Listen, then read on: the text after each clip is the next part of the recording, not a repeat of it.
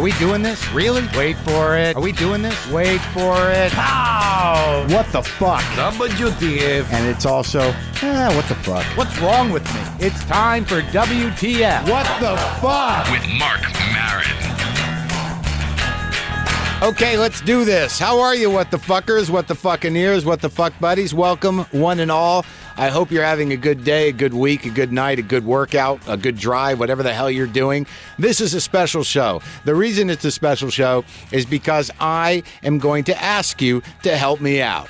I'm going to ask you for a little bread, a little jack, a little green, some greenbacks, some Benjamins. I don't even know what the slang is. You guys have been listening to this for a long time. You guys are WTF fans. You are the people that enjoy what I do. We have now over 50 episodes of WTF available to you. We now have hours, literally 50 hours plus of uh, wonderful free entertainment that I honestly love putting out. This has never been, I've never done anything in my life that has been more rewarding than providing this stuff for you and doing the podcast. Now we're coming to a juncture uh, in this, in this undertaking, in this noble experiment, Brendan and I, my partner and producer, where we, we don't know what to do exactly because we are putting a lot of work into this and we do love it. And I think it's some of the best work we've ever done, but we would like to make a, a living uh, in doing this. And, and there's only a couple of options uh, in terms of doing that. One option is we close down the freebies. We start charging per episode. We draw you to a site where you pay money and you get a season or an episode and a password, and that's how it goes. And I don't really want to do that. Why? Because certainly I'm sure a lot of you would uh, would stay on board, but a lot of people wouldn't. And I like having this available to everybody because I like it when everybody can get something they want, whether they have money or they don't. So what we are doing instead is something similar to, say, an NPR or public radio. What we'd really like to do is sort of get you to, to subscribe or donate money uh, in order to, to get the podcast and also to keep it available to everyone. And in order to do that, I'm going to offer you some presents.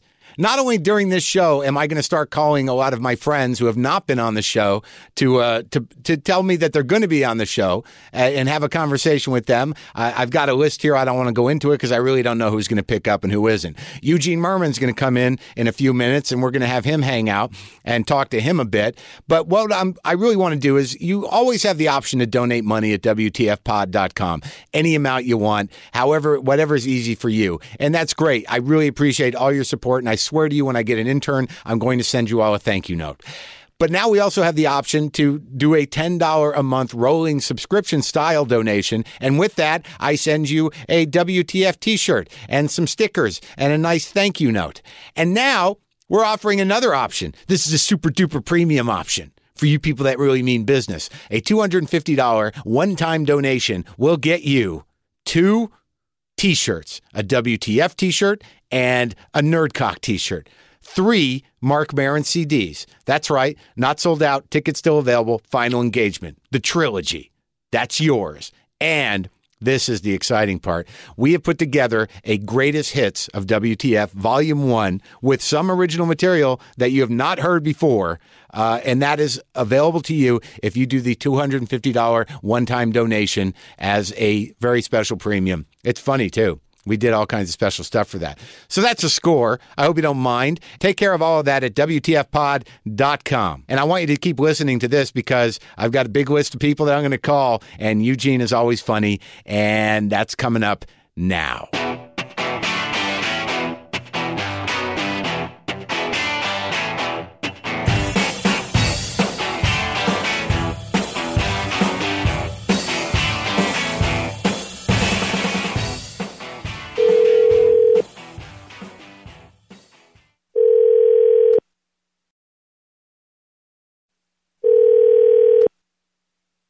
Hi, this is Lewis Black. Leave a message after the beep.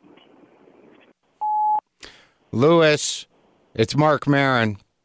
I was calling uh, to talk to you about coming on my show and about uh, um, other things. Uh, call me back. Okay.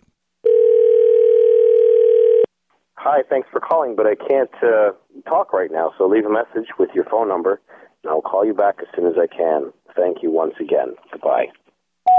Louis, Louis C.K. Mark Maron from uh, from the old days. How you doing, man? Uh, yeah, I've emailed you a few times and uh, and and I texted you and stuff. I know you're busy, but I really want you to uh, come on my show. I mean, just on the phone for a few minutes to talk about you coming on my show. So uh, call me back because I'm probably going to call you throughout the day. I figured I'd just go ahead and and bother you until you pick up your phone and uh, talk to me about coming on my show. Does that sound reasonable? All right. I love you. I hope you're well. Bye bye. Thank you for calling Hilton Garden Inn. This is Andy. Mr. Chicago. Yeah. Can I get room 603, please? Okay. I'll let him know. He'll let me know. Hello. Greg Giraldo, Hey, what's up, man? are, are you? Is the phone in your mouth? In my mouth? Yeah, it's a little. It's a little. Uh, It's loud? Yeah, a little distorted. Do you have any control over that? Uh, I think maybe at the point of manufacture, uh, I could have helped, you know. But at this point, I think it's, what's done is done. You want to call me on my cell? Maybe no, no. It's, it, it seems better now. It seems better now. oh yeah. I just called the hotel and the guy answered. I said, "Can I get room uh, your your room number?" And he goes, "I'll let him know." what does that even mean? Did you get another call where where he said, uh, "Listen, there's a guy calling you"? Yeah, I just Yeah, I like. I, well, I told him just to let me know when people are trying to reach me, but I don't. I don't actually like to communicate with anyone. Oh, I thought you said, uh, "Just giving you a heads up. I got a call coming in." yeah, let me know if anyone calls. Where are you, dude? I'm in uh, Nashville. How, oh, really? Yeah. How is it? Uh, it's, it's pretty good actually. I mean, you know, it's, it's the same as every other place. Wow, that doesn't sound jaded. you know, I don't have a car, and I'm here by myself, and I, it's it's a little. I'm a little. The, the, hotel's a little isolated, but it's it's fine. Is there things to do in Nashville? Can't you go to the uh, Grand Ole Opry or the Country Music Hall You of can Fame? the first three times you come to Nashville. I've kind of tapped that all out a little bit. I, there's great music, which um, I do like to go see when I can, but uh, you, you know, try to stay out of some of those places at night and then during the day. Like I was going to go today during the day with a this girl who uh, was going to come with me, but uh, you know, you know how that plays out. I, yeah, then then all of a sudden you have a girl with you for the week that you don't want with you. No, well, she was going to come. It's not a local girl. It's just somebody I've been seeing, and she was going to come, but uh, then we we ended up uh, squabbling. So I'm in the right in the middle of all that. So you can imagine my my mood. I'm glad that that uh, that the guy let you know I called and you took the call. Maybe give you a little diversion from uh, from the nightmare of whatever's going on. Yeah, well, I'm glad he I'm glad he did too. I wish he um, I wish he had uh, just taken her call in a similar fashion and not put it. He's not really good at who he chooses to screen. Apparently, I got to go down there and give the front desk a good stern talk. Listen, here's the difference. If a woman calls, Yeah. especially the one that's been calling, right. don't put it through. No, if you hear a distraught, uh, emotionally unstable woman calling, uh, that's the one you want to just kind of uh, screen. If you hear it like a dude that sounds like an old friend of mine, that one you could go ahead and just patch on it, patch on it. So at some point we're going to have to get you on the show in uh you know so we can do you know the one-on-one thing. Yeah, I'd love that. When are you, uh, so you're uh, you were in LA for like a what was it like a half an hour? Yeah, I got to start. You know, I'm just so used to like when I'm in LA to just turn around and head right back to New York as fast as possible. Mainly because you're always doing something speculative and just fucking wasting time. But uh, But I, I always enjoyed the uh, the texts or the phone calls. You know, there, there was a series of phone calls where it's like you said, uh, "I was just talking to you, and I saw your name well, on the comedy store. What are the chances of that?" Well, that was a bizarre series of coincidences. What was that about? Your name came up about four times in three minutes, and the podcast came up like four, like for unrelated people for unrelated reasons. And then as I'm talking about you, we drive by and your names on the on the uh, marquee at the store. Like that was just a, it was a lot. Of, it was a very intensive Mark Maron day. And the weird thing was is that none of that led you to actually uh, hang out with me. To actually see you, no, no, I felt like I would only ruin it. At that point, we taken it as far as it could go. The the moment was perfect. Uh, but then I get these texts from you. It's like, "Are you going to be any anywhere around the intersection?" well, you know what? That, I really have to stop doing that kind of shit because that's what I do when I go to LA. I, I have so many friends and people in, in LA, and I forget. And then, like, you know, I don't even think of it as like a, I just think of it as a workplace. I feel like I'm going to my office to do something, and then I get there, I fly there, I do it, and then it's like the daytime, and it's nice and it's sunny, and I'm driving around. I go, oh shit, I should call one of my friends. and This is the place where people live. There are houses here. I have people. I know people here, and I and I call him. I was like, "Fuck! I have four hours to get to my flight." Yeah. it's kind of a it's, a, it's, a, Yeah, it's very yeah. obnoxious move Yeah, I on was my like, part. you know, I got to be on a plane in four hours. I'm driving by Vine and Sunset. Are you? yeah, can you swing by? Are you, are you there? Can I see you if I look I'm going to slow down and wave. Yeah, like, like, like my presence is so important in people's lives. Are you going to be out in LA soon or no? Uh, you know, I'm I'm actually uh, judging one of the judges on Last Comic Standing, so I'm going to be out there. Apparently, you know, there's a lot of those, uh, a lot of comics trying to stand up. You know, So uh, you got that? LA. How did you get that gig? Is that really something? Is, that, is that something you win as well? Did Uh, I, I auditioned.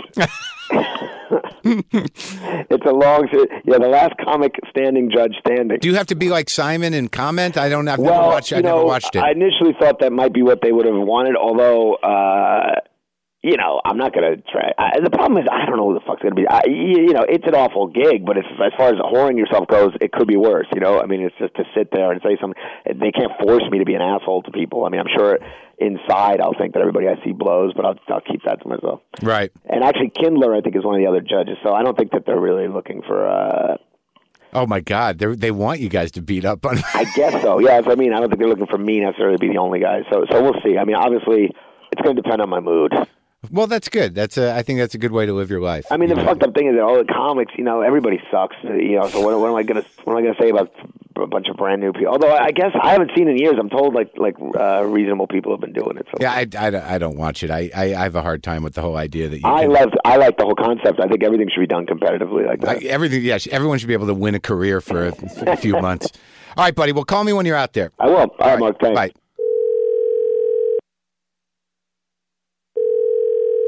Hello. Jim Norton. Hey, Mark. How you doing, man? I'm fine, man. Where where you been? Uh, I've been on the road. I just got back from Cleveland, and uh, now I'm just in New York doing nothing. I, I just want to tell you because I, I know you know me for a long time, but I, I don't know if you're listening to WTF, but I, I actually had a, a porn star on, Who'd you have? Dana DeArmond. I don't know her. What's her? Uh, what's her thing? What's her specialty? Uh, it seems to be uh, women and anal. Oh, nice. Boy, she really mixes it up. What a good girl. But it was so funny because when I do an interview like that, because it's not that I'm, it's not about uh, political correctness or anything else. I, I just don't live in that world, so I, I'm talking to her like I'm 12. well, it really is a weird thing when you talk to a porn girl because you don't know what to ask. What's considered insulting? Do you call her a porn girl? They really do have their own level of what is appropriate and what is not. Yeah, but I have such a hard time, you know, accepting the fact. Like I would say that you you celebrate porn. Am I right? I do like it. Um, I prefer the older stuff because it had storylines uh, And I- hair. I, I I don't know. I don't like the hair. I hate the hair. that always dates it. It's like it's like a big phone in an old movie. It's like when you watch uh, when you watch uh, Wall Street when Gordon Gekko's on the beach with that giant phone. It kind of takes you out of it because it dates it. That's what hair on the vagina does. It kind of just dates your porno. But I prefer the storylines of the old days. But I like the way the girls look now. Yeah, well, I, I just I tried to handle it as well as possible. I, I have to I have to admit I was I was a little nervous, uh, only because uh, I I don't I, I'm not as shameless about porn as, as some people. You know who you know who does a, good interview and who's who's my probably my personal favorite? Uh, Belladonna. Have you ever watched her stuff? I don't I I, I only do uh, free porn sites for a few minutes at a time. Oh, dude, she look her up. She's fant- She is as dirty as you can get. She really she she rules. So uh, you know, so you've been doing all right. Yeah, man. I've just been doing gigs and doing radio myself, and you know, you know how it is, man. It's like if things are really good and you're really busy, and then you just doing a few gigs and you got nothing going on. So I don't know what I'm doing next. Like uh, I got an audition Tuesday, and uh, aside from that, I have nothing. I don't know when I'm going to be back on Leno. Hopefully, when he comes back on the Tonight Show. How many of those did you do for that show? I think for Jay, when he, when he had his own show, I think I did ten. I did five of my own segment and five of that panel uh, thing we called the "Who Cares What They Think," where you just kind of that was that was fun, man. We just kind of just rip on topics, but it was at the end of the show. Now, when you go on an audition, what do you usually get sent out for? It's hard to say. I mean, the more I've been doing this, like over the years, it's kind of more things that I would be right for. But they still they sent me on run. You want to talk about lousy? That movie. What's that Alec Baldwin movie with uh, Meryl Streep? It's complicated. Dude, I went out and auditioned for uh, the Hotel Doctor. I was embarrassed. I was so bad on this audition. it was like for an older guy, and I'm trying to be casual and fun. I sucked so badly that I, I tripped over a line, and I said to the casting director, "Hey, can we go back and redo that?" And she goes, "I don't know. I'll just piece it together at the end. I'm good at that." I was so bad she wouldn't give me the courtesy of redoing the line, and I didn't blame her. I stunk, and I was a waste of her time. So I really there's nothing specific, but I, usually it's for things I'm kind of right for. So when I don't get them, it really is my fault. Like like what would that? What's an example of that? Um, you know, just a guy like I'm going out for one uh, about a guy who's kind of involved in a kidnapping, and he's got like aggressive dialogue, short aggressive dialogue. You know, no more than like four lines at a time. Those are perfect for me. Anything that's kind of aggressive with a, with a kind of a shitty attitude. And your your love life is all right. Everybody's good. Yeah, it's decent. I mean, um, I'm dating somebody for a while now, which Right. is which is kind of nice. Uh, I was single for a long time, and uh, you know, it, it, being single sucks. It remi- when I was single again, and I was like on Craigslist again, and of course I started looking at the hookers again, and it was like it was the same thing. I literally would have prostitutes say, "Yeah, I'll be there at 11:30," and they don't come. It's like you ever have a? I swear to God, hookers will stand you up sometimes. So it reminded me that I'm not missing anything by not being single. You're about to say. You ever had that happen? And you realize, yeah, Mark, he probably hasn't had that happen. Yeah, I know. Yeah, you, really don't, you really don't need that. You, get- you get your, on your own. But I really do. I've had prostitutes stand me up before, and it's it's not a personal thing. It's like they get somebody like if you're calling a girl from the Lower East Side to come to the Upper West Side, and she gets somebody say down in the Village for the same price, she's not going to make the trip. Well, shit, man, I, I miss you, and I, want miss you too, buddy. Say hi to to O and A for me, and and uh, and maybe uh, I, I'm going to come back in the last week of April because I'm doing one live WTF taping at Comics, and I'll shoot you the date. And if you're open, maybe you come down for 15 minutes. I'd love that. I really would. Thanks, Jim Norton. All right, anytime, Mark. Take care. Hi, this is Lewis Black. Leave a message after the beep. Okay, I uh, now now I feel like I'm being irritating, but I do want you to know that I'm recording all of these calls to your machine. Um, it's Mark Maron, and uh, you can call me on my phone. I uh, hope you're well, and uh, God bless. Okay, Lewis Black. Hi, calling, but I can't uh, talk right now. So leave a message with your phone number, and I'll call you back as soon as I can. Thank you once again. Goodbye.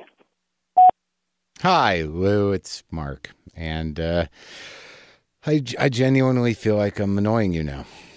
I feel like I've become that guy that's annoying for my own selfish reasons. But doesn't seem to be stopping me. Hope everything's going well, and uh, hope we can get you on the show at some point. Okay, it's your old friend Mark Maron. Okay.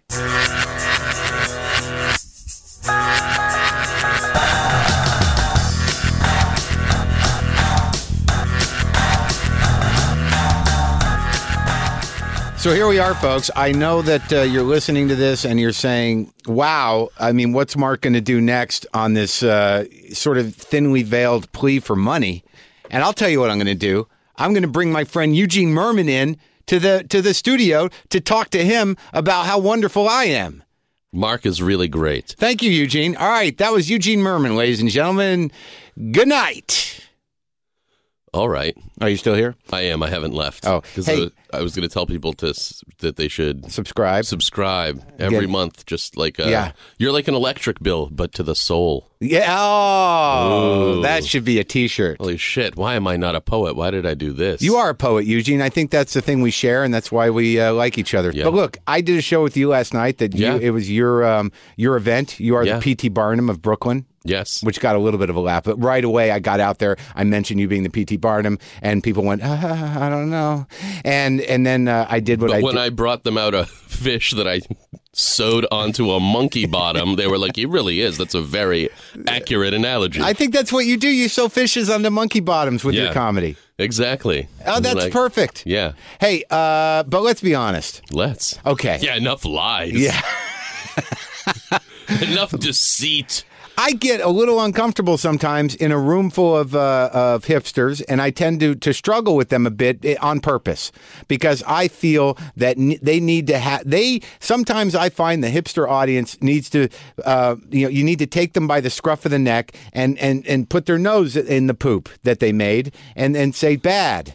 Yeah, but did you go out into the audience? It's. I think it's the.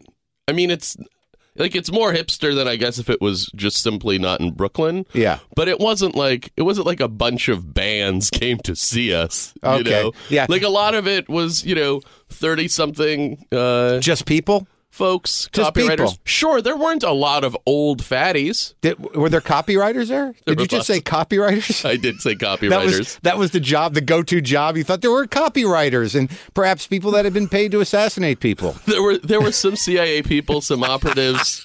There were uh, CIA people, operatives, grill cooks. grill cooks. There were a lot of grill cooks, but there were you know there weren't a lot of people who were like, I own a bandana store. Yeah. you know that was it wasn't that which would be very cool. Yeah, a bandana. I'm, I'm trying to you know you know kind of wrestle that into a stereotype in my head. Oh, that guy, right? Sure, the bandana store owners of America. Well, that's that's what a real hipster would would would be also part entrepreneur. Yeah, That's and a I'm bandana saying. store. No, I think he would. If he had a store, though, it would just be like really cool picture frames, perhaps uh, a few pairs of eyeglasses, Yeah. and shoes, and maybe an old poster. But I'm not trying to get off topic. I'm saying the audience wasn't necessarily all hipsters. But what I, um, but what I am saying is, yes, of course, you still tried to sabotage yourself. See, I think that what I do after I do something like that, where I clearly do something that uh, I wrestle with an audience, I alienate them at the beginning, and then I try to, I get off stage and I realize, Mark, you're an entertainer, a clown, a buffoon, a jester. What did you do out there? And then I try to justify it as they needed that. They needed to look into a mirror where they couldn't get their hair right. They needed that from me. Do you understand? And so I try to justify it like that, but yet still I don't feel good about it. It it, it didn't make me feel good today. Do you ever walk out and see an audience and go, you know what? I think I'll make these people laugh. As opposed to like hold like who wouldn't you hold up a mirror to? Who would you like would you see an audience full of yourself and be like, okay, I'll just let them enjoy this day. I've been I li- noticed something weird about the mall. like like who is it that you always do that? That's what you are. Yeah, I'm not sure. It's great. Okay. All right. Thanks for qualifying it. I didn't know if that was coming at the end, but I think that. I th- I, I, I'm letting you know that, that you're wonderful. Oh, thank you. There's no way you tell yourself that. no, and I like being called wonderful because it's something like you know someone else called me that recently, and I don't really really know quite how to take wonderful.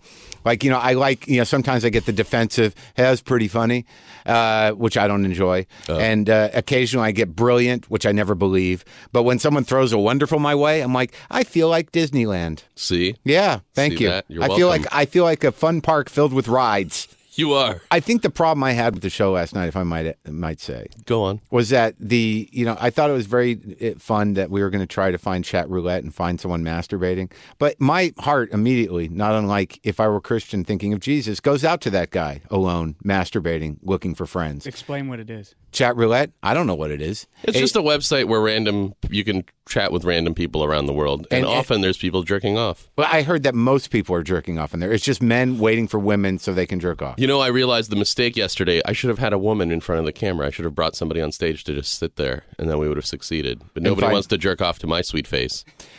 Right, but my I think my question you was shouldn't have agreed so easily to that, Mark.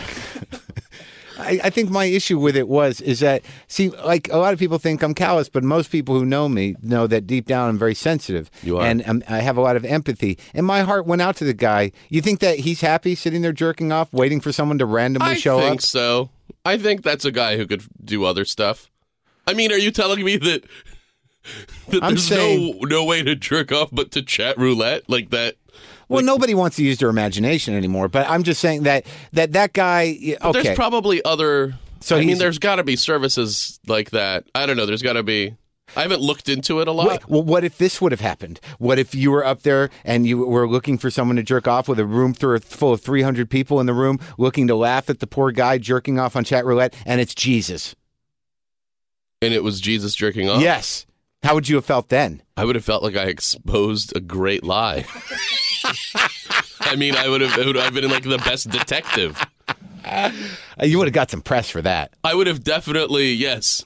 Wow. Eugene exposes Jesus, and that would be the that'd be like the post headline. Yeah, it's in, in front of 300 bearded people in Yeah. Brooklyn. in front of 300 people who look like Jesus. Do you consider yourself a Dadaist? No,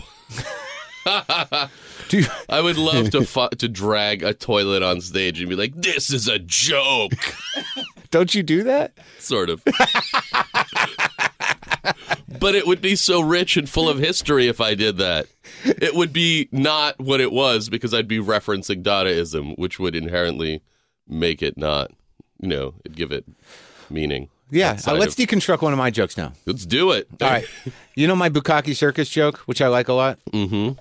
I think um I think I should put the Bukkake Circus at the end. I decided the last night because once I say Bukkake Circus, I get the big laugh, and then I describe it, and even though the ending might be a little surprising, you still sort of see it coming.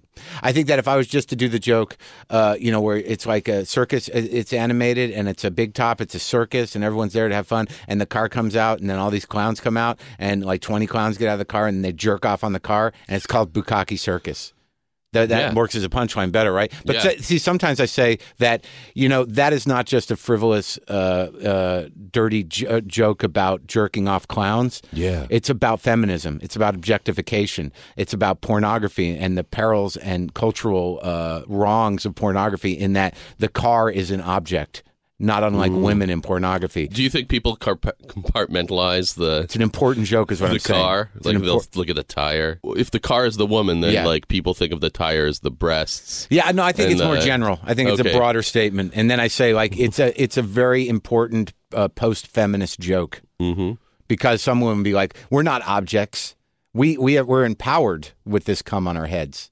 Yeah, No, I just was wondering if I should put the punchline at the be- at the end and whether that's or not the question. We forgot the question. Yeah, I think it probably work better. we'll we'll try it on stage. Let's try it on stage Yeah, tonight, yeah. me and you. And I, I think you should tour Yeah. with me just to do that joke. And Sure. and every time I do the joke, you go, I don't know if it works better like that. Would I would I run out, or would you like to be more the voice of God? No, I just like right when I start the joke, you just walk out on stage quietly. And, and I'll have a second stool for you, and you sit on the stool, and then I do the joke, and you're like, I don't know, maybe try it the other way again. Or or I miss an, under, and I go like, "You're right, Mark. Women are like cars, Yeah, and I love cars. and I love I love to drive them around." You're like, "You're ruining my art." Well, we do do teamwork, you and I, when we're on the same show. Uh, Occasionally, you'll you'll laugh when no one else does, and then get everyone else to laugh because you like the joke. Like Yeah. last night, that was that was nice of you. Yeah, Like I- there was a tense moment, and you did your laugh, Yeah. and everybody laughed with you because Wait. they're like Eugene made it okay. I yeah. I'm sorry if I ruined the tension that you were trying to create. No, it, it helped me. It helped me because there, there was a point during that set where I'm like, I don't think I'm coming back from this. I know. I love it. I mean, I mean, I think you know. I mean, the that is what's exciting. I mean, about this show or watching you in general Yeah. is you really don't know.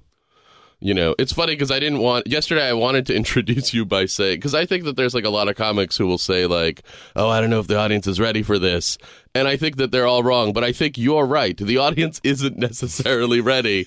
But then I didn't want to set that expectation, Right. And I knew you'd do it anyway. Yeah. I don't do it always. Like I don't do it. I do it specifically in, in certain moments. Let, let me ask you, what was the difference then? Because I saw you do two shows th- in the last couple of days, Mm. and the one show with also a much, I would say, was a more hipster crowd. They were all standing up. There was Yeah. an art thing hanging above Yeah, your yeah, head, yeah. and that went really well. Yeah. And last night you wanted to fight everyone. So what was the difference? Well, I here's what happened is that I'm backstage, okay, and I'm going last. I know I'm going last, and that's fine. You know, I was excited about it. And then I see the crowd, and it's packed, and that's good. I don't always love a packed house, you know, especially with people standing in the back, because that means it's going to be hard to hold all of them. You know, some people are going to be like, I don't know, I got to wake up tomorrow, and then. uh and then like you go on, and then um, Michael Showalter goes on for a really long time, and you know I like Michael. We're we're okay. Him and I, you know, we've hugged, and I I'm I care about his well being.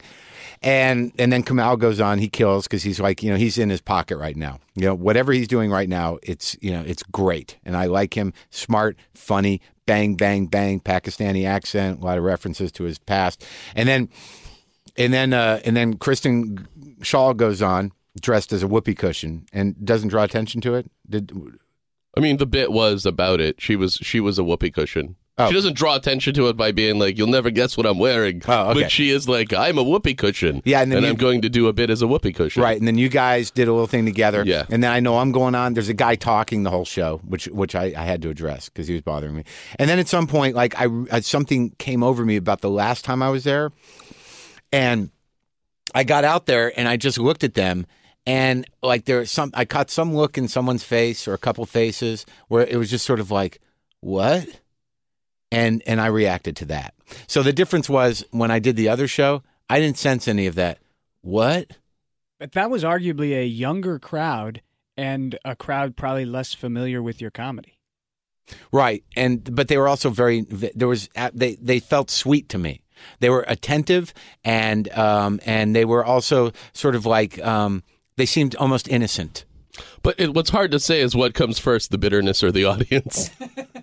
you know, like Well, that's the eternal question. I mean, I mean, in the sense that like you, you're like I walk like it's true. The audience last night was probably older, probably le- less, you know, artists and more young professionals or whatever. Okay, I'll tell you what really happens is that I can tell in the first few minutes of being on stage whether or not I'm going to be able to open up as much as I want to. And What- you were very quiet in that show on uh, Yeah. Thursday night and very considered about everything you were saying. Well, I think I did a little of that last night, but I never felt the comfort level that I felt in that in the smaller room. It might be a size of audiencing that like I knew that like I've been moving more towards being as as uh, as true to my my heart as possible and Yeah. putting it out there. So when it's a big audience and the pressure was to to be big, I know how to do that, but sometimes I don't know how to do it without being angry. And I was sort of angry that I couldn't open up more, but I chose to do it anyways. And oddly, the the few jokes that I did about uh, my current dating situation and you know and my uh, my my former marriage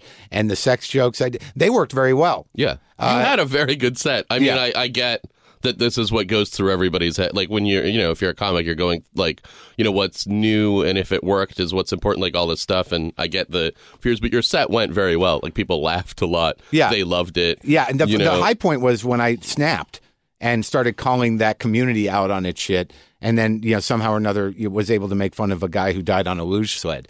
That that to me that me was very funny. like yeah, uh, well thank you but uh so like once i got out of me which also Yeah. happened at that other room like once i felt the comfort to sort of riff a bit on it was easier in there because there was art it, i had more space the truth is, it's the re- the. I mean, it's not like I'm gonna like the chat roulette thing I did yesterday. It's not like I'll ever do that again. The, the the point of it was it's this new thing. Let's try it. And the reason there was sort of this patience in the audience was like, oh, what if it works? It'll be fun. No, no, that It's was great. Like, so so, but but in that sense, like.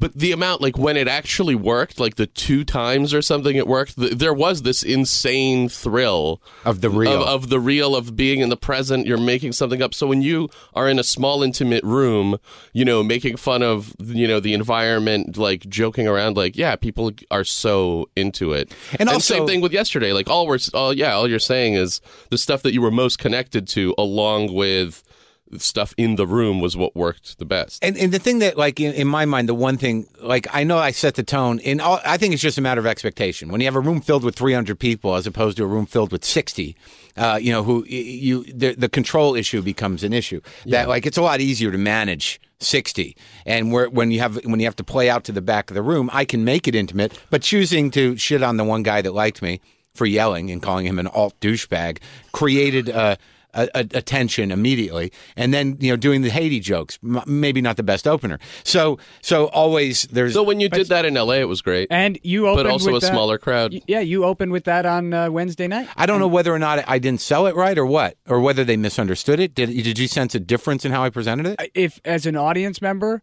the big change was that you yelled at a person before you did it. That's that's the Oh. only thing I can come to is that then the joke came from a place of anger Right rather than it was truly whimsical that you were holding benefits for yourself. for yourself. But the, to me, the, the the best part of that joke is that you know a, a whole generation of people only know Haiti as the earthquake place. To me, that says so much about American culture. yeah So um, I think we got to the bottom of it. Do I need to apologize to that audience? Can you get? Can you tweet them? No. Mark wants to say he's sorry. they know.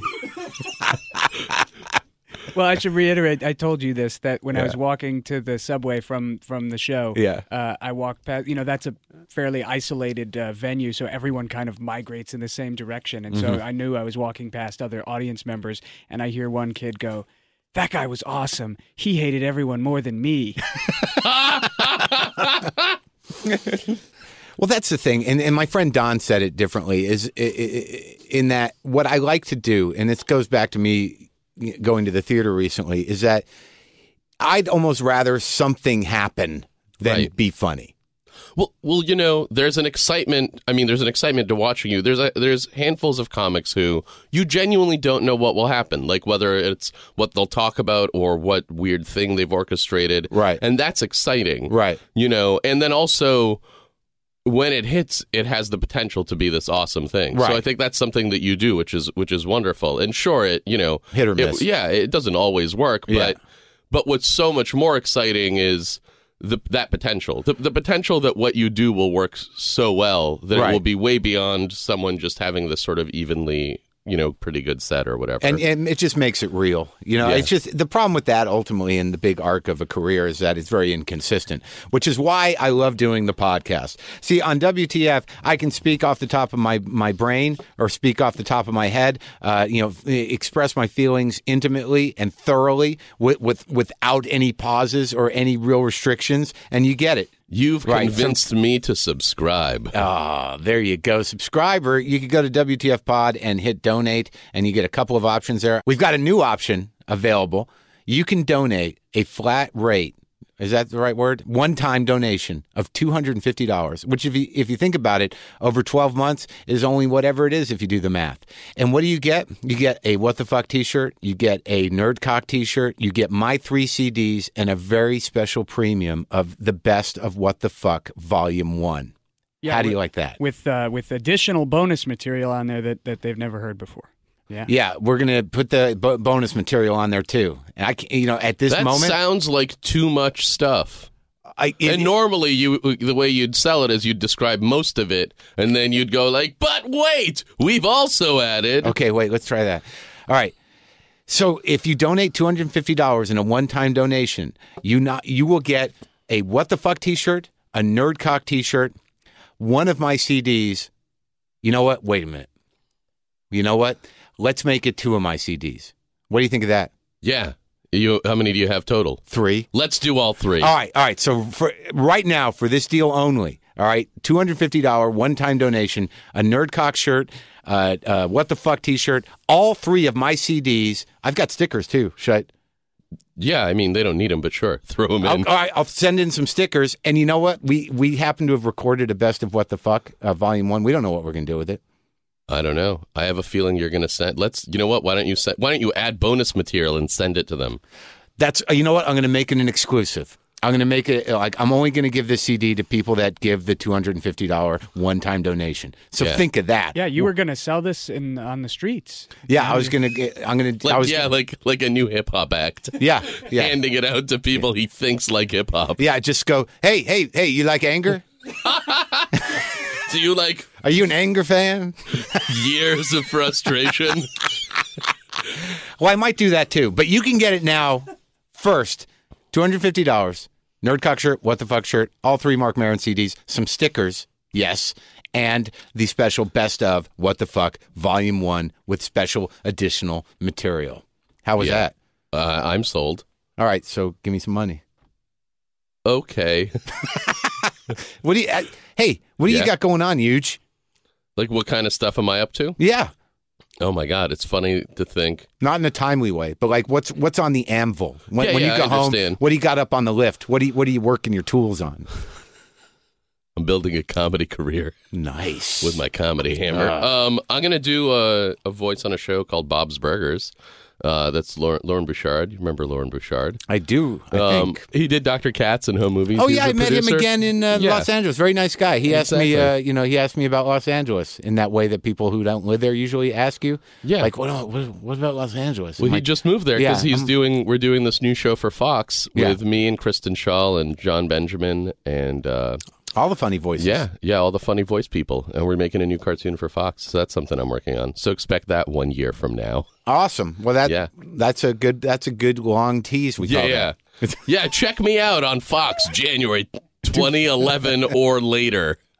Well, the beauty of podcasts is people could be downloading this in you know, December. It'll be on in a 2000 week. Yeah. premiering tonight. Yeah, Bob's Yeah. Burgers. Give a couple of options. Yeah, yeah, yeah, exactly. Do you need tomorrow night.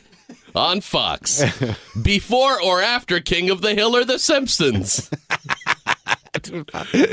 Oh shit! This is so fun. We've got a special caller, I can't wait to find out who. Hello. John Oliver. Hello. Hello, Mark Maron. How are you, sir? I'm not bad. How are you? I'm good. I'm sitting here with Eugene Mirman in a radio bunker.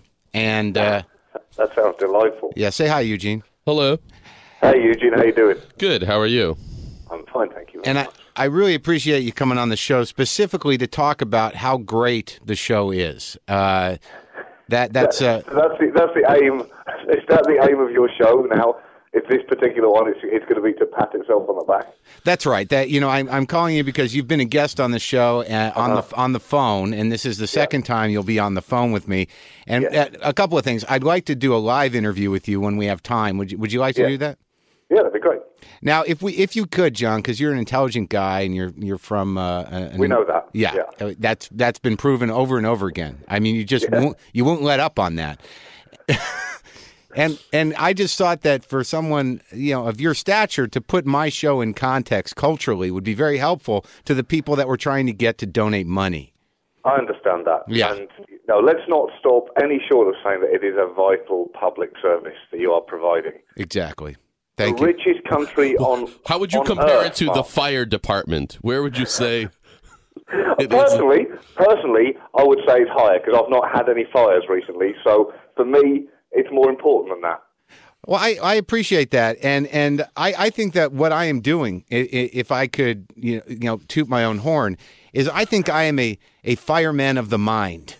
Really. Yeah, Putting I, out You, fires. you don't think you're a fire starter of the mind, Mark? You, Well- you would think you're putting out flames well, here that's rather than instigating them. that's the interesting thing about me, John. If I could again talk about myself, is that Uh-huh.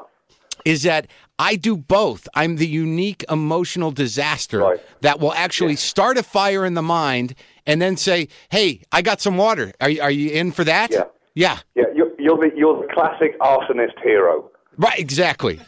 That's that's that, and I think that that people would pay for that. Arsonist hero Mark Maron.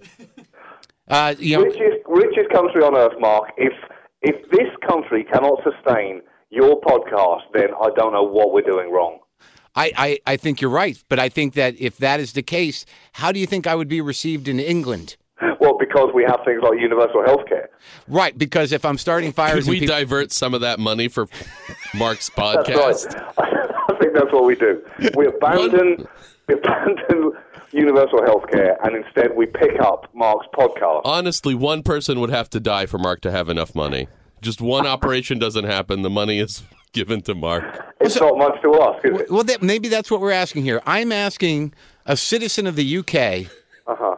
Give to, up their life. to give up their life Yeah. for for me Yeah. to continue doing WTF, and I don't So think that. that's the appeal. It, that's, uh, to be honest, that is a much nicer appeal than gaudily having to ask for money. Merely asking for one, just one, in the large scheme of things, not that many. Actu- one British citizen to give up their life. Right. I and I think if you know the sad thing is is is knowing my fans, I might find someone willing to do that. Right. You're going down a very dangerous road here. I am, but you know we have to somehow put the infrastructure in place for that fan to whose life will not be you know uh, sacrificed in, vain. in vain. It will not be. So okay, let me just do this uh, uh, uh, public service announcement. If you're out there, my British friend, before you do whatever you're going to do to take your own life, please put something in place that would uh, allot whatever is left of of your savings. And also, whatever was going to be allotted to help you in your terminal condition of whatever that may be from the National Health Care uh, Plan there, and send it to me. I have a lawyer. You can contact me at WTFpod at gmail. I mean, if you don't get any response to that, then human compassion is truly dead. I, I agree with you. I agree with you. I think you. the only problem you might have is just a wave of bodies on your hands now. Just a deluge of British corpses. Saying, please, let, let me be the one. Well, okay. Well, then if I can hopefully get some news coverage of that and they mention the podcast, I'm not sure I have a problem with that. They can't tie it to me. I mean, if, if I if I put that kind of plea out there and if somebody does it, am I in any way responsible? I think on I Law and think- Order you would be, but in real life, no. In real life, there's no way. There's, you're not going to be responsible for that. Basically, a British version of that terrible movie, The Happening. There's lots of British bodies falling from the sky. That's an act of God. Yeah, I- if that doesn't stand up in court, then again, the American judicial system has something to answer for. yes, and I and I like that you brought God into it because I think that in some ways I am doing God's work. Well, in, in some ways, I, I understand you can't say that yourself. Yeah. In all ways, you are doing God's work. Well, I will have you know, John, that your episode of WTF is very popular. It's it's number two uh, as far Really? As far Wow. as downloads go. Yeah, that's number two, which is not it's not nothing. You know, number two. who who got number one? The Harry first, Truman. yeah. The- uh, f- number one was the first episode, and that you know that's not by virtue of the fact that Jeff Ross was so much uh, different or better than you. It's just by the fact that that's the first episode, and people It's say, "I'm going to try it." Yeah. But but but mind you, a lot of people that tried the first episode did not stay on board until they got to uh-huh. your episode, and then people Okay. said, "Yeah." So Well, you really are breaking the numbers down well there. yeah, I'm not sure if that made sense. It made sense to me, but I don't know that listeners need to know. Oh, They don't need to see how the sausage is made, Mark. They don't? then I'm out of work. That's, that's all I do is make sausages and tell people about it. I wish. I wish in it's- real detail describing every facet of a sausage. Yeah, the problem is I can't sell the fucking sausages. You know, I, I, I tell people how they're made. I give them all the ins and outs, and, and no one uh, wants to buy the sausage. Have you not seen Mark's headshot where it says Mark the Sausage Comic Maron? I have. In the little I have quotes. seen it, and I love it. Yeah, it's my new tagline. I'm going to be like, I'm the guy that says, I'm making sausages here. I'm making mine sausage. Mine sausage. Let me just let me walk you through my mental sausage. They can't handle the sausage maker. Too many sausages. All right, my friend. Have a good one. I'll talk to you soon.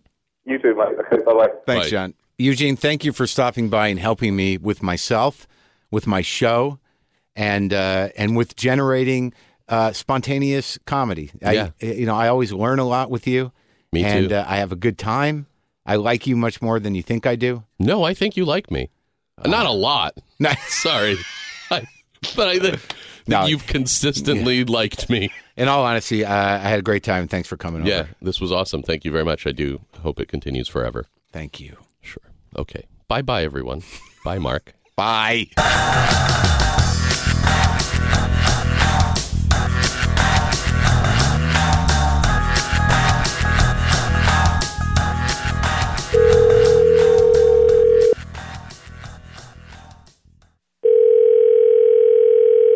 Hello, we are not available now.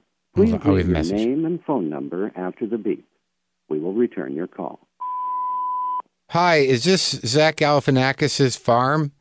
This is Mark Maron calling from New York City, and I had ordered three bushels of apples, and I don't know where they are. You know, I don't know how long you've been a farmer, but I was expecting these apples because I saw them in the catalog, and uh, I wish you would call me back about my apple order, Zach Galifianakis. All right, let's try a cell phone.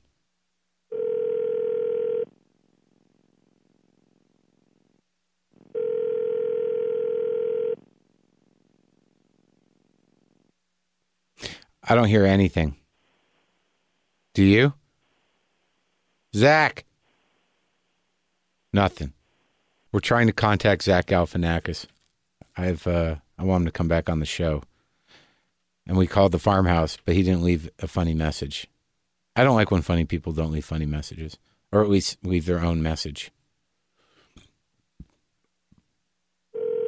I feel a little fat. Been eating a lot. He might be out in the orchard or something. Why wouldn't he have a machine? It's definitely a phone. I mean, I would think that Zach would do something like this. Like maybe we should just wait for a beep. No beep. Let's call the farmhouse one more time.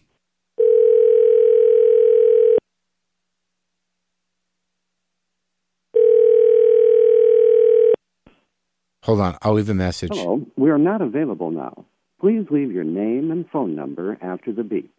We will return your call. Zach, you sound exactly like the the voice that comes with the machine. Hey, it's Mark Maron again. Uh, we were going to talk uh, on the air, and I'm concerned now about your well being because I called the cell phone and it rang like four times, and then there was nothing. There was no beep. There was no message. There was just a a a quiet hiss. Are you okay, man? I can't leave a message on your cell phone because there seems to be something wrong with it, and I'm I'm I'm cons- I want my apples.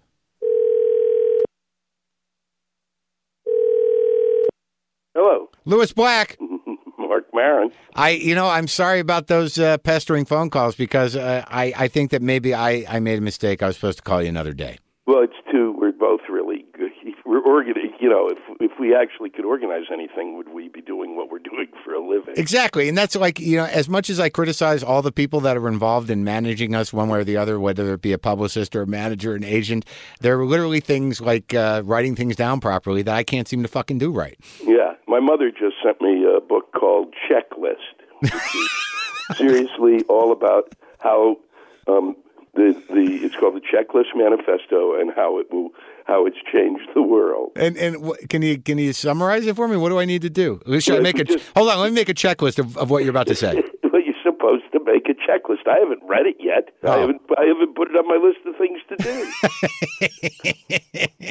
I try to make checklists, but I, I, I tend to even, I don't know if you do this, but I complicate it even more for myself by writing things down on several different pieces of paper, some of them not even whole pieces of paper. oh, absolutely. And then and your desk is covered with like 95 pieces of paper. Right. And there's this constant attempt at organizing things. And then I just, my way of organizing is neatening the stacks of cluttered paper.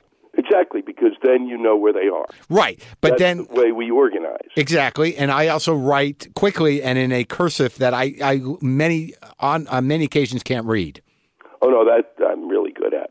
Oh, really? You write things you can read? No, no. Um, I write uh, some things I can read, and some things it's called tip. And who the f- who the fuck is tip? okay. I, You I know? just I think that every you know I think that reading my own stuff that's very important to me at the time should be as difficult as uh, deciphering ancient texts. Where are you I'm at uh, Chapel Hill, North Carolina. now? You're you're down there uh, working on a thing, a book, I'm working on my book. another book. This is what the ninth book. This is the 15th in a series, Yeah. soon to be next to the Encyclopedia Britannica, and I- go the same way as. Well, I, it gets. I always wonder when you write books that are sort of memoir related. When does it get to the point where, as I'm writing this, I'm writing about the experience of writing this? Oh, that's gonna. I'm closing in on it. I'll let you know. I just wonder when, you know, the thing is, is that uh, I don't really consider myself an author because my my picture's on the front of the book. So it's kind of like, you know, when my name is there, that's when you're an author. And there, and that I do feel like it's silly that my book there should be a place where there's, you know, there's Hemingway, Vonnegut, uh, you know, Joseph Heller, uh, Dostoevsky. That should be one bookstore, and then there should be the shit bookstore No. for my book. Well, they, well, well, they have the shit shelf or the shit bin. no, so you're saying that once your picture moves off the cover and onto the inner sleeve, Yes, that's where you've made the jump. that's where you've actually you're considered an author. But you spend time. I mean, you went to school down there, right? Yeah. So are you like in residence? Are you staying in your old dorm room to, to maybe pick up some memories? Oh man, no, I have actually a, a, a little apartment down here that I hang out in. Really? Yeah, It's like that's your place where you go to uh, to relax when you're off the road and you want to get work done. Yeah, and I want to, and, and I write. I've always it, this is the one place I actually got things written, and so it's like I come back here and I actually can write. And that was you went undergrad there, or Undergrad. that's that's a that's a very interesting thing that uh, you're like the one time where I actually had to do work. yeah, I got it done. so maybe that place is is good for me to go work. Do you do you actually call some of your old teachers to ask you if you're done? No, they're, some of them are dead. Oh, then it's harder. But I do write here. I mean, I actually sit down and get things done. Yeah, I'm finding that, that you really need to quiet everything down to get anything done. Yeah, And I- and- to get your list and your piles of lists. together. I got to get that book. I'm, It's got to be done quietly. so, what is the thrust of this book? And then I'll, I'll let you go. It's I'm. It's called "I'm Dreaming of a, a Black Christmas." It's my. It's my take on Christmas. Oh yeah, It's essentially a, uh, a book about being single, uh, disguised as a Christmas book. Oh, okay. Now, have you ever thought about writing uh, uh, children's books? Never. Because I think like I could see like an animated like little version of you, just you know screaming through many you know cartoon panels. really a little cocksucker. Yeah, that should be what it's called. Maybe you should do a Christmas children's book called Little Cocksuckers Christmas. I, I'd tell you that would sell. Put that on the list. I certainly will. So next time we're in the same city, you'll definitely come on the show and we'll do a Oh, long one. absolutely. All right. You know, I, we have fun together, so I'll be there. Awesome. And uh, good luck finishing that thing. It's great talking to you. Good talking to you. Take care, Mark. Thanks, Willis.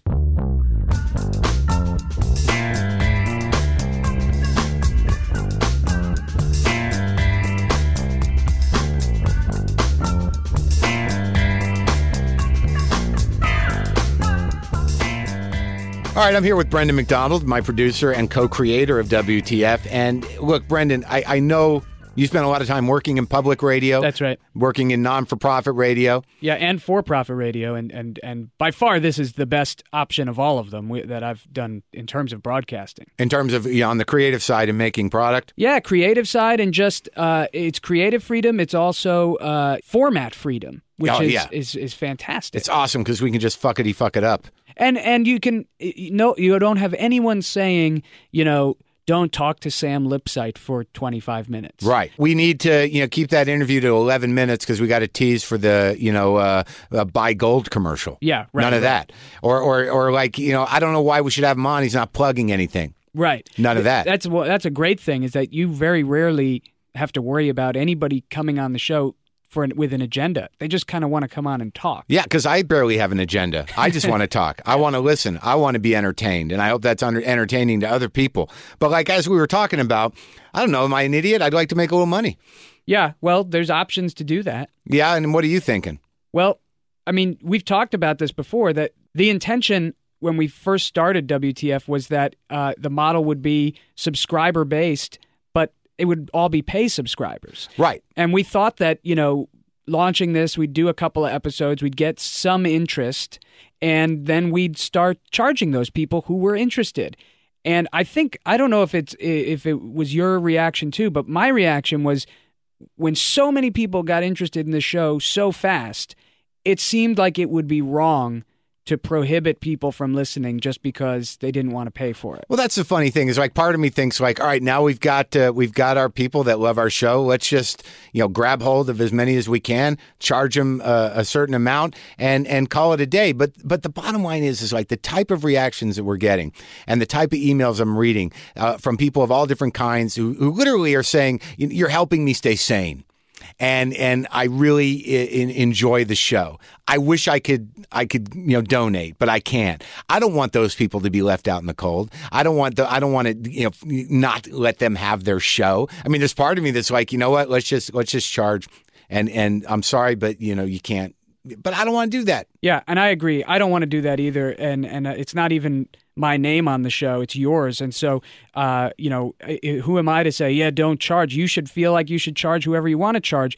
But I'm I'm heartened to hear you say that because I don't think that that's the right way to go with a product like this either. I think that a product like this is high quality, and I don't just think that because I'm working on it with you. I I actually do think that. but, but I listen to it Yeah. as a as a fan. You Yeah, know, I'll yeah. I'll listen even though I've cut the show together. I'll listen to it like two weeks later. Yeah. and go, man, that thing was funny. And I think that as a high quality product like this, uh, that we, you and I, have made a commitment to doing two episodes a week. You know, no question. A lot of work. You know, and and I and I want to continue doing that. And so if if we make that commitment, I know that through the quality of the product, there are people out there that recognize that and will say, "Well, fine, here's some bread. Yeah. Have some money for that." Yeah. And it doesn't have to be everyone who downloads this show because we know that not everyone can afford that. Right. But the people who can afford it, the most popular option is probably the $10 a month rolling donation. It's basically like you're a subscriber to something that costs $10 a month. That's less than 235 a week. So that's that- one Starbucks coffee. co- less than a cup of coffee. Yeah. If you get like the like a um, the middle size, and I'm not going to judge you for that, or a latte, or Yeah. something with caramel on it. Right? That's can do what less than want. that. Yeah, So, or uh, what are other things? Uh, uh, mo- one movie ticket that's for a whole in, month. in a month costs Yeah. more than ten dollars. That's right. One movie ticket. Yeah. Uh, one album off Right. of iTunes. Yep. Costs more than that. Yep. HBO is like thirteen bucks a month. In some place, some if you get the super HBO, it's like seventeen bucks. and we're better than that. I think so. Absolutely. What's HBO got going for it right Nothing. now? Nothing. I mean, I'll watch the Scorsese thing when that comes on, but Yeah. yeah. But uh, but besides that, I, I, I, you know, I just think that in comparable entertainment dollars, uh, this show offers something, and people would be willing to pay for that. if if you can't, you can't. And I certainly appreciate. We get donations. Sometimes I get donations for a dollar. Sometimes I get donations for five dollars. Sometimes I get weird donations for like six dollars and seventy two cents. And that's awesome. Yeah, I love great. that people do that. It's Yeah, like what too. Radiohead did with their album. Yeah. And and sure, did people did some people not spend anything on that album when they Yeah. downloaded it? Of course. But some people spent twenty bucks. I, just I think I spent eight when I downloaded it. Yeah, and that's uh, totally fair. And I think Radiohead would be happy that you even downloaded I've it. not heard from him. Oh, really? Yeah, I'm, I'm surprised. I because you think I'd like a thank you note, but then again, I don't send as many thank you notes. So I'm I'm, I'm sharing my gratitude with you now. I'm telling you, if if you give us a, a little bit of money, I'll I'll get an intern, and I'll and I'll tip him. I don't even know if you're supposed to pay interns. Is that wrong? No, I think you're supposed to pay them if you're not if they're not getting course credit. Oh. Yeah, well, I'll do that. If you send me some money, I'll pay an intern to to organize my Excel spreadsheets and also to make sure that everybody gets their T-shirts on time and their CDs that are that are come with your subscription. And certainly, if you do the uh, the new special super premium subscription, which isn't a subscription, it's a one time donation of two hundred and fifty dollars. That's two T-shirts, a full trilogy of my records, my CDs, uh, and and the very special uh, greatest hits of WTF Volume One then I'll make sure that gets out to you. And I'll, you know what I'll do? I'll actually put ink on the side of my face and put it printed on a piece. I can't. Don't promise that. Well, I think that the two hundred and fifty dollar thing that that's a really committed fan. Yeah. That's going to do that, and that's somebody who really feels the show is worthwhile to them. And I guess my general request for anybody who, who listens to this show and likes it is just ask yourself, what is it worth to you? Um, and and if if it's worth two hundred and fifty dollars, and you then all get a whole bunch of fun free stuff with it, that's awesome, and and we are more than appreciative of it. But if it's worth two dollars and fifty cents once, that's still cool. It's great. and we we're just happy that the show is part of your routine, and that you don't want it to go away and not be part of your routine anymore. Go to WTFpod.com to make your donations. Uh, again, there's several different options. There's the one time donation, there is the $10 a month rowing subscription, which uh, will get you a t shirt, some stickers, a postcard. Then there's the uh, super premium $250 one time donation, which will get you two t shirts, three CDs, and a special extra CD, the best of WTF Volume One, and also my my gratitude and appreciation. And and just as a side note, uh, the Comedy Central pilot that I did is not being picked up. Just a, I'm not I'm not saying anything. I'm just saying you know th- that's just a side note that that I'm not going to have that. Okay, I'm not I'm not upset about it or anything, and I'm not like begging, but they're not going to make the show. I'm sorry, Fred. I'm just kidding. But yes, it didn't get picked up. So this is what I'm doing with my life. You're getting my life for whatever you are willing to give us. I give you five bucks for that. Okay, I'll take it. All right.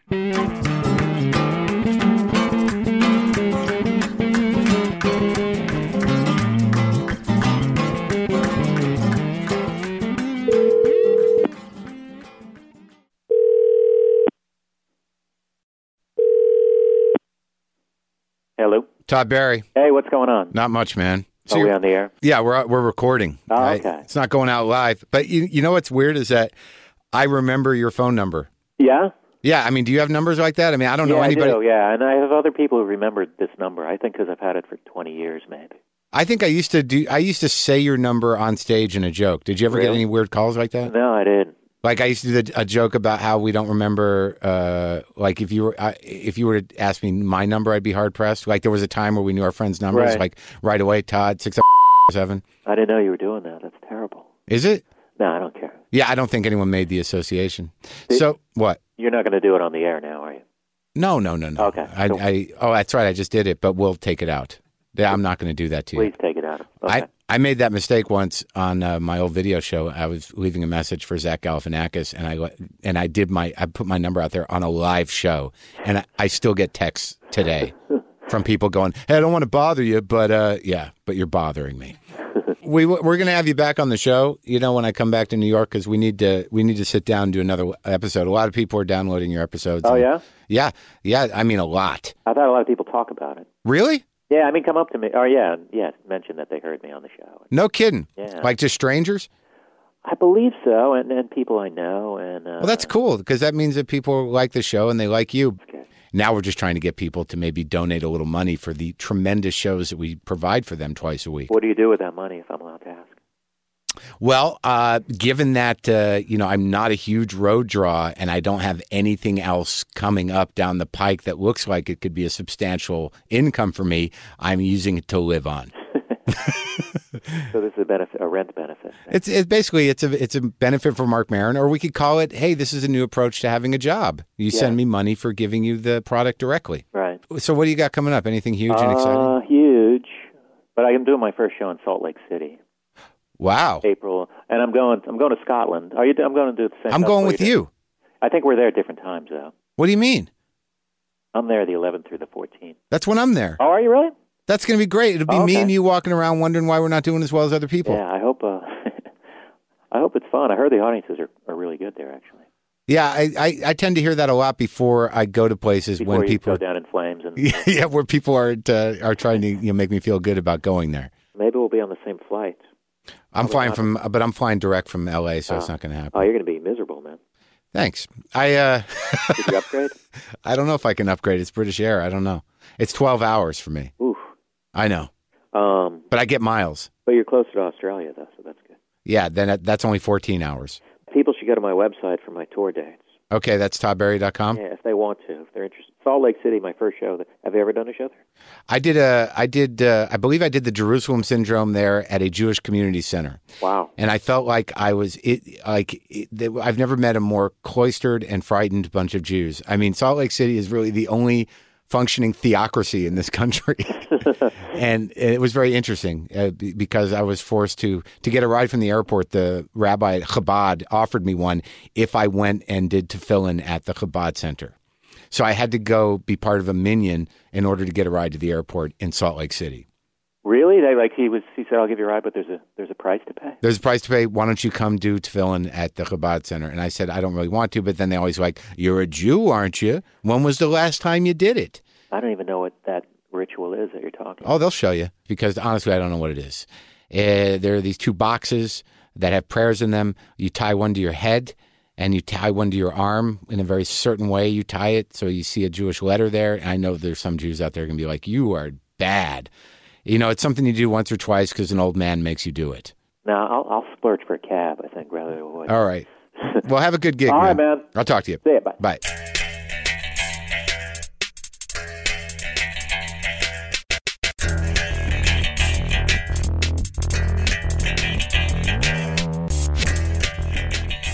Oh my God. Isn't this amazing? Go to WTFpod.com and do what you got to do and however you want to do it. Mark Maron? It's Matthew Weiss. What are you do Brendan, you guys, what are you doing What are you what are we doing here? We're in a radio studio making radio. What are you doing here? I thought you were in your garage and all that. I was just here at a real estate seminar. No. Yeah. Have you been to it? No, but we had Cedar on a while back, and, and he was going to the seminar too. It, mu- it must be a week long thing. Well, you know, I trust him in those kind of matters. So, uh, well, shit, it's good to see you. it's good to see you too. Wow, it's been, it's been wow weeks. No, it's been longer than that. Really? What do you mean, really? I've been in town three days. I haven't didn't know. You didn't call me. You're in town? You knew I was here. Yeah. No, I knew you were here. I Okay, so I didn't get you- a feeling. I get like a. I know. a So chill. why didn't you call me? You know, I didn't have your new number. You must have a new LA number, and right? No. Oh. You know I've been here. I've been in Astoria. I know you know. Well, I, don't know. I thought maybe if you wanted to hang out, you'd call me and say, you know, I'm not going to play this game with What's you. your- You know, the last time we hung out, you know, there was apologies made. There was bridges reconstructed. that's all passive voice. What does that mean? Well, yeah, there's no subject or object there.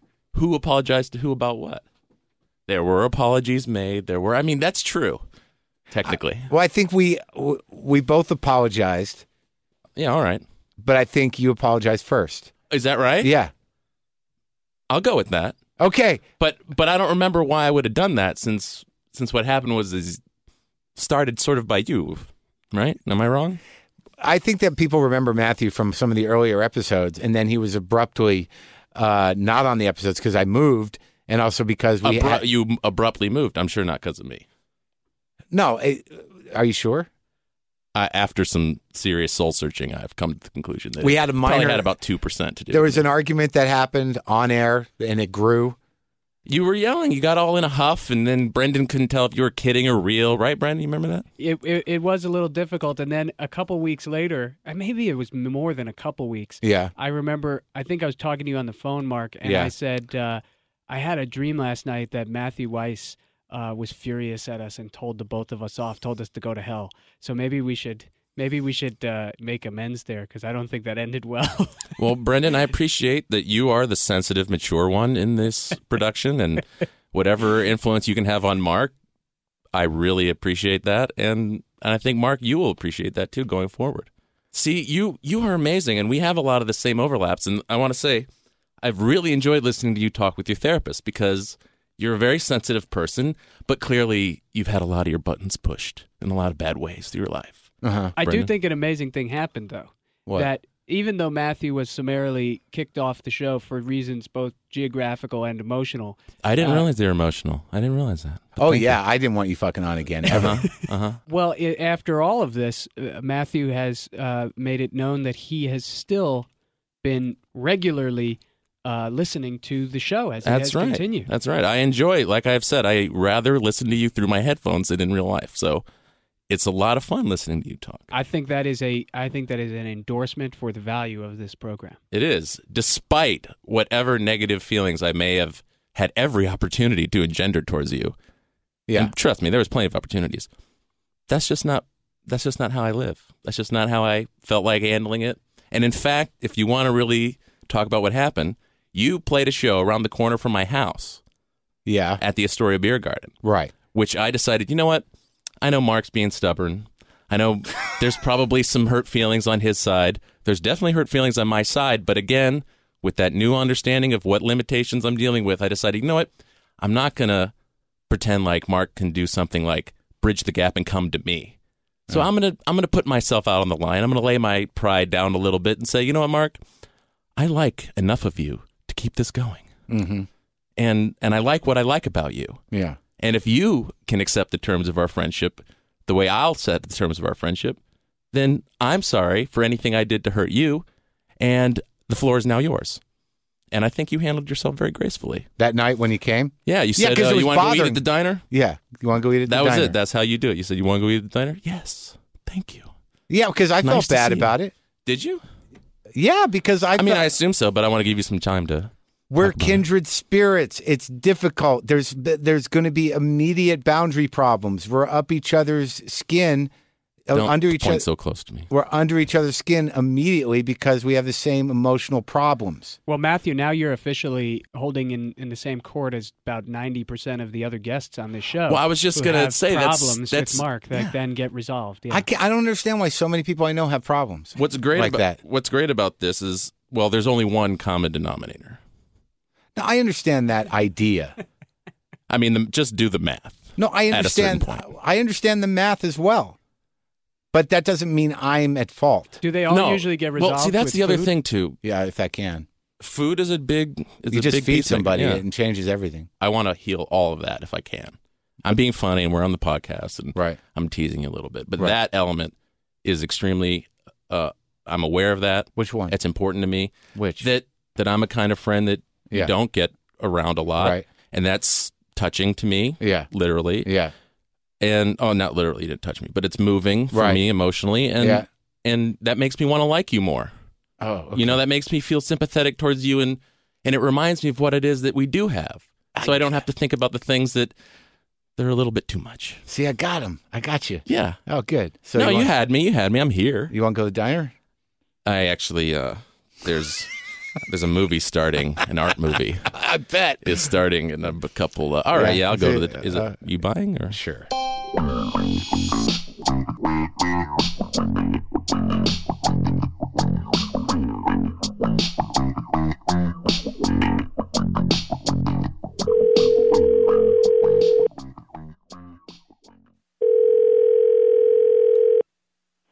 Zach Galifianakis, I, I left some messages on your machines, and uh, I hope I hope you found them funny and not irritating. can't they be both? Yeah, I I think that's yeah. I I have that experience sometimes when I watch comedy. But Wait, um, are we on the Are we on the air, Mark? yes, we are Zach. Okay. Or do, are you going to change? Do, does something change now? I just want to get into my podcast voice. Okay. You, do you need a second? Mm, just drink, drink my honey tea and I'll be ready. Yeah. Okay. Good. Okay. Are you drinking honey tea? Yeah. Are you- out of honey. Are you are you are you sick? Uh, my back. I threw my back out. Are you at your farmhouse? I'm at my parents. I just got back from my farmhouse. What's going on at the farmhouse? I had bonfire. I built a big. I had a bunch of stuff I had to clear, and I think I pulled my back out lifting logs.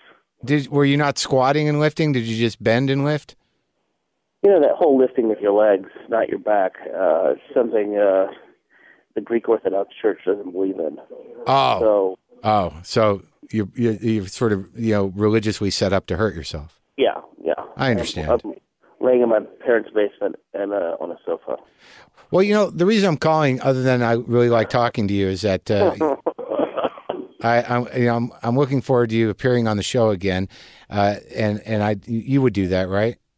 Yes, I would do that. Well, that that's that, that's nice. of You. What else do you have going on to to get people excited? Nothing. I'm uh, unless laying on your back flat out is. Uh, um, oh, I'm hosting Saturday Night Live this Saturday. Oh shit! Is that this Saturday? That's exciting. Yeah, I keep forgetting about it. Well, it's it's going to be hard to host from a, a a cot while I'm on my back. Your back will be better by then. I hope so.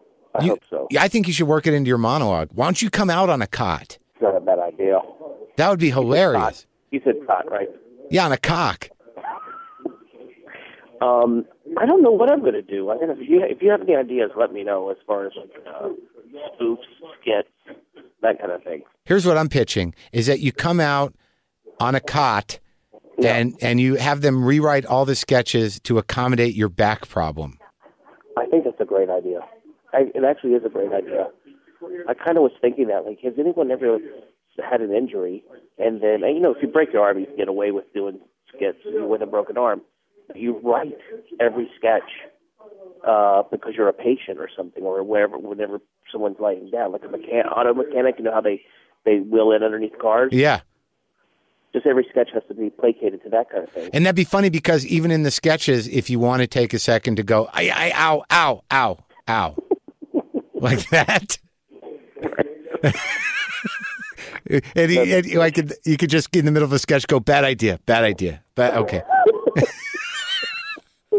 That's really good. I like it. Oh, I'd, I'd see if he could do it. I, I'm sure I'm gonna uh, when I get there on Monday. I'm gonna talk to them about it, especially if my back still hurts. Okay. Well, yeah, take care of yourself. I'm glad you uh, you uh, called me back. Thank you, Mark. Of course. Okay, Zach. Anytime. Bye. Hello. John Mulaney. Yeah, hey Mark, how's it going? I'm pretty good. How you doing, man? I'm doing good. Let me just tell my audience uh, quickly who you are and why you're important and special and funny in the world of comedy. Uh, John Mulaney is a writer on Saturday Night Live, and also the uh, his newest record CD, the top part, has become very popular and highly credited and and and reviewed in a very positive way. How was that? Well, thank you. That's that's fantastic. You hit both you hit both um, sides of me. How you doing, man? I'm doing good. How are you? I'm good. I, you know, I'm calling uh, for a couple of reasons. Number one, I want to have you on the show uh, for real for for a big long interview. Would you like to do that? I'd love to do it. Uh, did you guys have a show last night? SNL. We did. Jennifer Lopez was on, uh, hosting and singing. Because I talked to Zach and he said he's uh, he's pretty excited about coming on on Saturday. I think every, everyone's as excited about the Zach show as as any since I've been there. I mean, people are really um, very excited that he's coming with uh, Vampire Weekend too, who people What does that mean? people really enjoy. Vampire? Band, Vampire Weekend. What does that mean? That's a band. Oh, Vampire Weekend. Oh, Jesus! Did I just become old guy? Is that did that just happen? No. I don't know who No, the hell they are. completely. Are they a good band? Um, yeah, they are actually. It's a good pairing. Now, what what exactly do you what what does a day look like over there? Like in on, on Saturday? Is it crazy? Saturdays are especially crazy, yeah, because it's there's a speed through of every sketch, not in order, but you just go through them once, and then there's a dress rehearsal at eight, and then the live show starts at eleven thirty. So there's there's no downtime starting around 1 p.m. And is there a lot of rewriting that goes on after the dress? Yeah, I mean, huge, huge things can be changed in between dress and air. Because I was pitching some Uh, ideas to Zach for Zach, and I, I don't know. I'm not going to Oh, tell what you. did you pitch to him? I, I'm not. Do you want? Do you really want to know? Yeah, well, why don't I pitch them to him as if they were my own ideas? Okay, Just all right, yeah, this- gives you credit. If anything, it'll fuck with his head. We we we had him on the phone, and apparently he he's he was having a bonfire at his farm uh, down in there in South Carolina or North Carolina, and uh, he hurt his back, and he was a little concerned that uh, his back would still be hurting.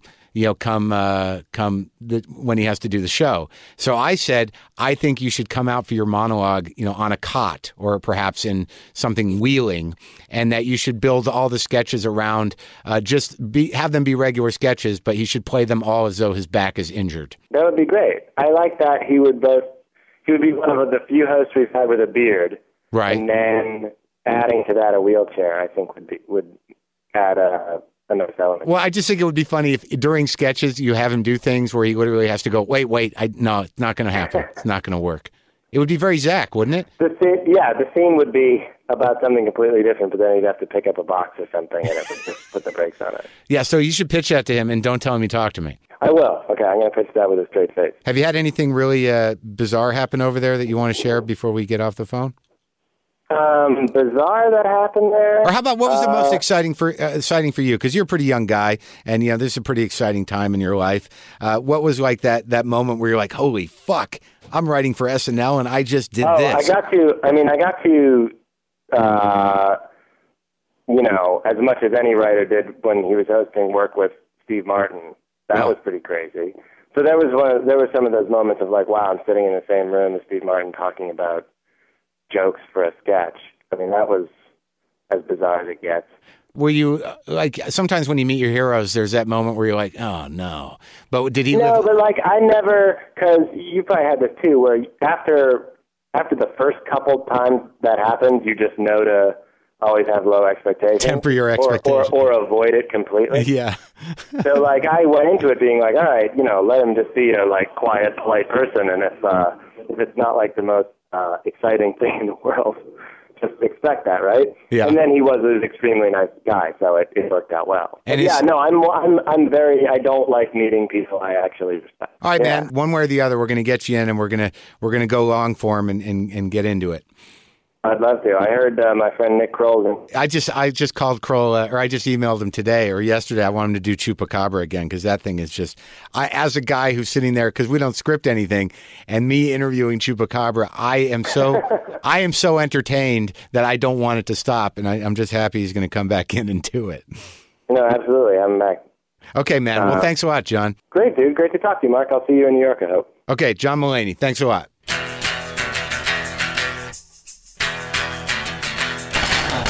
Oh my God, I really do have a few friends in this in this racket, and they're all going to be coming on the show. I, I and they all some of them have been on the show. I really want to thank Eugene Mirman for hanging out. Uh, I was very excited to talk to John Oliver. I want to thank him, and I want to thank Greg Giraldo, who will soon be on the show. Todd Barry going to make a return appearance. Always great to talk to Todd Barry. Lewis Black is going to be coming on the show in the very near future. Zach Galifianakis, what a great these.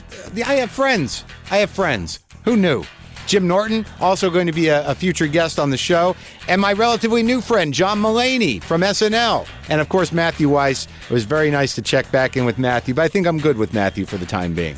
I think that was enough, Matthew. And again, I want to thank all of you people who have listened and supported the show already. And I really want to uh, thank you in advance for supporting the show in the future. You can go to WTFpod.com, make your donations, buy your t shirts, follow us on Twitter, do whatever you need to do there. JustCoffee.coop. But, uh, but please, uh, please be generous in supporting the show because Brendan and I love doing it and we want to keep it available to everyone. Yeah, the show's there for you. Uh, you know, we like doing it, but we're doing it for you. It's it's yours as much as it is ours.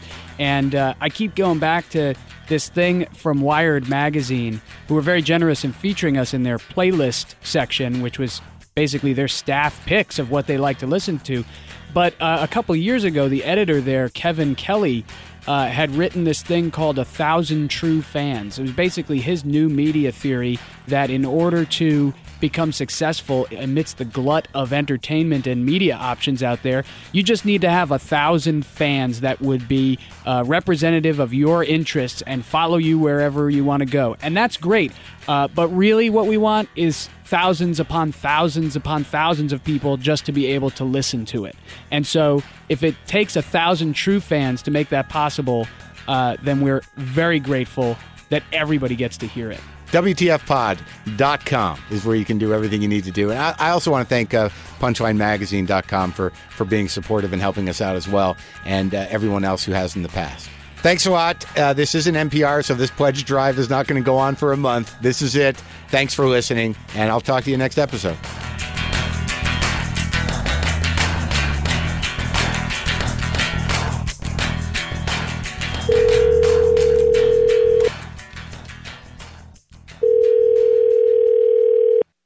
Hi, thanks for calling, but I can't uh, talk right now, so leave a message with your phone number, and I'll call you back as soon as I can. Thank you once again. Goodbye. Okay, Lou, it's Mark uh, Maron, and uh, I'm not going to take it personally. You know, I, I mean, we're still friends and everything. I still want you to come on the show, but I really thought this third time would be a charm, and it didn't turn out that way. But uh, all right, all right. Well, I'll talk to you later.